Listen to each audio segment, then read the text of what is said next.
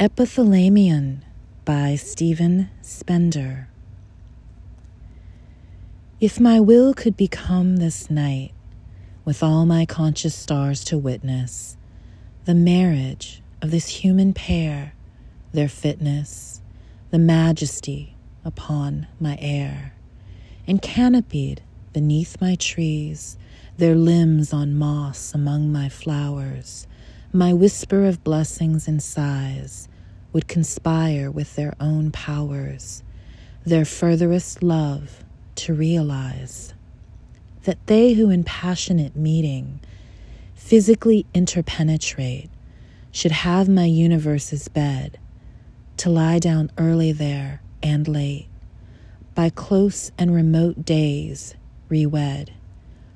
That their explored happiness of mingled far discourse should be stretched beyond the sheeted space where their curling limbs agree into a timeless, bodiless grace.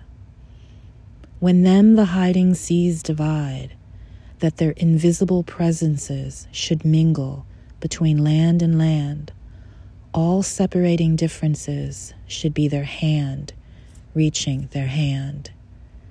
Within this dragon haunted era, let these two their faith perfect, to dome within their meeting mind one clear sky of the intellect, which no ill fate can make unkind.